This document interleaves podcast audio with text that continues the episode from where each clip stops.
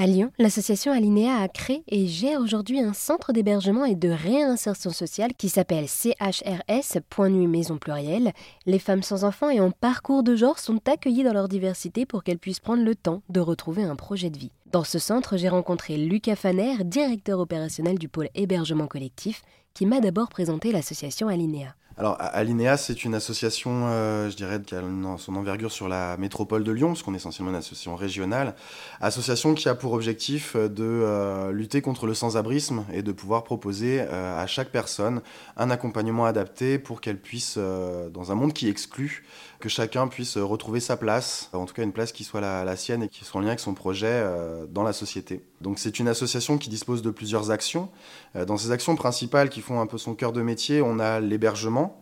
que ce soit sur de l'hébergement collectif, sur des centres d'hébergement euh, comme, comme Point Nu Maison Plurielle, comme euh, des CHRS, que ce soit en hébergement semi-collectif, on est plus sur des appartements individuels rassemblés au sein d'un gros ensemble, comme ça peut être sur le CHU Alfred de Musset ou, euh, ou sur le dispositif qu'on a monté à Château-Gaillard. Donc ça, c'est le collectif. On a aussi tout un pôle d'activité sur l'hébergement en diffus. Donc là, on est plutôt sur un format où on va euh, sur l'ensemble de la métropole, via les bailleurs sociaux, via différents mécanismes, pouvoir avoir à disposition et louer des appartements dans le cadre du bail social, ou voire même chez des particuliers, qui permettent, ben, dans des appartements individuels, d'accompagner les personnes à leur réinsertion. Dans ce cadre-là, l'association a aussi euh, une action assez forte de veille sociale, notamment via le SAMU Social, euh, Social 69, donc qui est vraiment là d'aller auprès des personnes qui sont dehors pour leur apporter soutien, pour s'assurer de limiter au maximum le non-recours, pour les accompagner aussi à pouvoir euh, après accéder à des solutions avec un fort travail de plaidoyer, puisqu'aujourd'hui encore,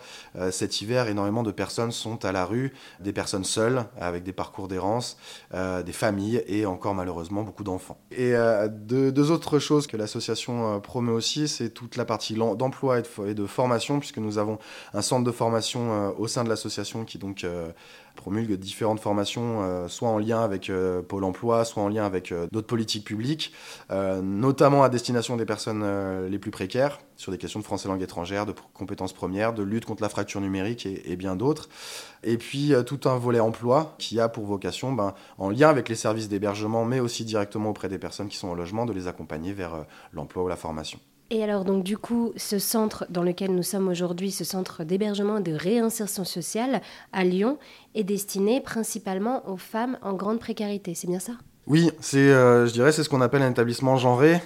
C'est donc un accueil ciblé pour les femmes. Donc c'est un centre d'hébergement de 38 places, 38 places d'hébergement. On est financé dans le cadre euh, du mandat que donne l'État aux associations pour lutter contre le sans-abrisme et donc héberger euh, les personnes, puisque dans la, dans la loi, toute personne en difficulté de, de, logement ou à la rue doit pouvoir trouver une solution adaptée à ses besoins. C'est une loi fondamentale de notre pays. L'État donc doit mettre en œuvre cette obligation et donc délègue cette obligation à des associations qui sont compétentes pour le faire. Donc c'est un CHRS de 38 places, CHRS qui est dédié aux femmes dans une vision, je pourrais y revenir dessus, euh, large de la féminité, c'est-à-dire des femmes qui ont choisi d'être femmes,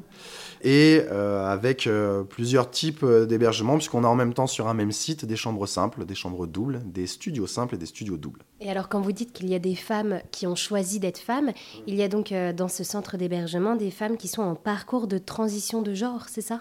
Oui, tout à fait. En fait, on a, on a constaté en échangeant avec des constats de terrain qu'en fait, il y avait toute une part de la population, alors certes euh, en termes de quantité ou de nombre de personnes relativement faibles, mais euh, qui pouvaient parfois cumuler plusieurs vulnérabilités. C'était les personnes qui, du coup, sont en transition de genre, ou en tout cas euh, ont des parcours de, de, genre qui sont des personnes qui vont être nées hommes et souhaitent être femmes, tout simplement.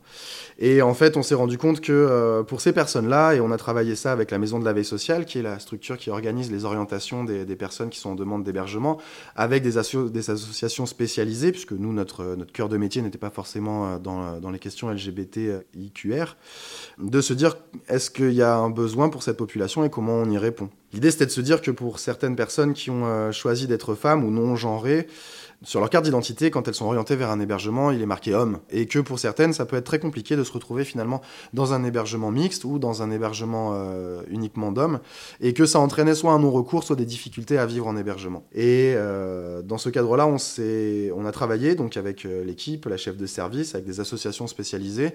avec la maison de la veille sociale et avec les services de l'État pour mettre à, disposition disposition trois places sur les 38 qui soient spécifiquement orientées pour des YEL ou, en tout cas des personnes qui ont choisi d'être euh, femmes et qu'elles trouvent leur place au sein d'un établissement pour femmes. Et du coup, ces femmes ici, elles finalement, elles trouvent euh, aussi bien de la bienveillance que de la sécurité. Oui, c'est vraiment cette idée-là. C'est pour ça qu'on a des équipes en permanence hein, sur des centres d'hébergement comme euh, Point Nu Maison Pluriel. On a euh, des équipes en journée jusqu'à 22h sur le travail éducatif et puis après des veilleurs de nuit qu'il ne faut pas oublier non plus dans les équipes parce que leur rôle est tout aussi, euh, tout aussi important. Calmer les angoisses de la nuit, voilà, et puis modérer quand ça dysfonctionne. Et puis protéger puisque du coup, il faut que ce lieu soit, soit un lieu où chacune puisse se sentir bien, se sentir à l'aise, se sentir respectée, ne puisse pas être envahie par les problématiques extérieures que ce soit en termes de personnes, parce que c'est souvent le cas, hein, des ex-conjoints euh, dangereux ou, euh, ou d'autres réseaux, euh, et vraiment de se sentir protégé. Donc oui, en effet, accueilli et protégé. Et donc ce centre d'hébergement et de réinsertion sociale a été aussi pensé avec l'aide des femmes qui habitent ici.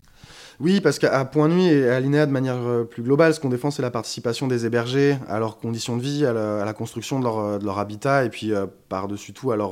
à la construction de leur parcours. On n'est pas là pour leur dire ce qu'il faut faire, on est là pour accompagner les personnes dans la réalisation de leur projet de vie. Dans cette idée-là, en fait, quand on a pensé, quand on a mis en œuvre la réhabilitation de tout ce site, on a euh, choisi, on a voulu faire participer les personnes qui étaient hébergées à ce moment-là, en tout cas à la conception du lieu, en tout cas d'avoir leur retour, leurs, leurs avis, leurs idées. Et on avait cette ambition de rêver point nuit ensemble. Donc on a un lieu qui est composite et qui, est, euh, qui a été construit dans, dans ce sens. Et alors, il y a quelques semaines, il y avait l'inauguration de ce centre en présence du maire de Lyon, donc Grégory Doucet. Comment s'est déroulée cette journée? C'était une très belle journée, puis euh, on avait fait ce souhait-là euh, quand on a voulu l'organiser, puisque euh, l'inauguration s'est fait presque un an après le, réemménagement dans les locaux. Mais on voulait pas faire une inauguration de locaux vides, on voulait pas juste inaugurer, de beaux locaux parce qu'ils sont beaux, on voulait les inaugurer avec les personnes dedans. Et, c'est aussi l'occasion, quand, bah, quand le maire de Lyon se, déplace, quand des officiels se déplacent, des élus, de, mettre en valeur les dames. Et ce qui était particulièrement important pour nous, et je trouve que c'est en ce sens-là que le moment a été fort, c'est que dans les discours, souvent, euh, il y a toujours les officiels, et, dans cette inauguration-là, il y avait le discours d'une hébergée, à la même échelle, à la même hauteur, à la même, au même niveau d'importance que chacun de nos, euh, de nos partenaires et que chacun des institutionnels, et c'était pour nous euh, extrêmement important de pouvoir le faire comme ça, en journée, pour pouvoir visiter le site après, et puis de la même manière, ce sont les dames elles-mêmes, sur la base du volontariat, hein, qui ont fait visiter le site, qui ont fait visiter leur chambre si elles le souhaitaient, qui ont fait euh, voilà, visiter euh, les officiels, euh, les élus, les, directeurs d'associations, directeurs de, bailleurs sociaux. Eh bien, merci beaucoup Lucas de nous avoir présenté ce centre d'hébergement et de réinsertion sociale Point Nuit Maison Plurielle qui se situe dans le 4e arrondissement de Lyon. Merci à vous d'avoir mis la lumière sur notre activité.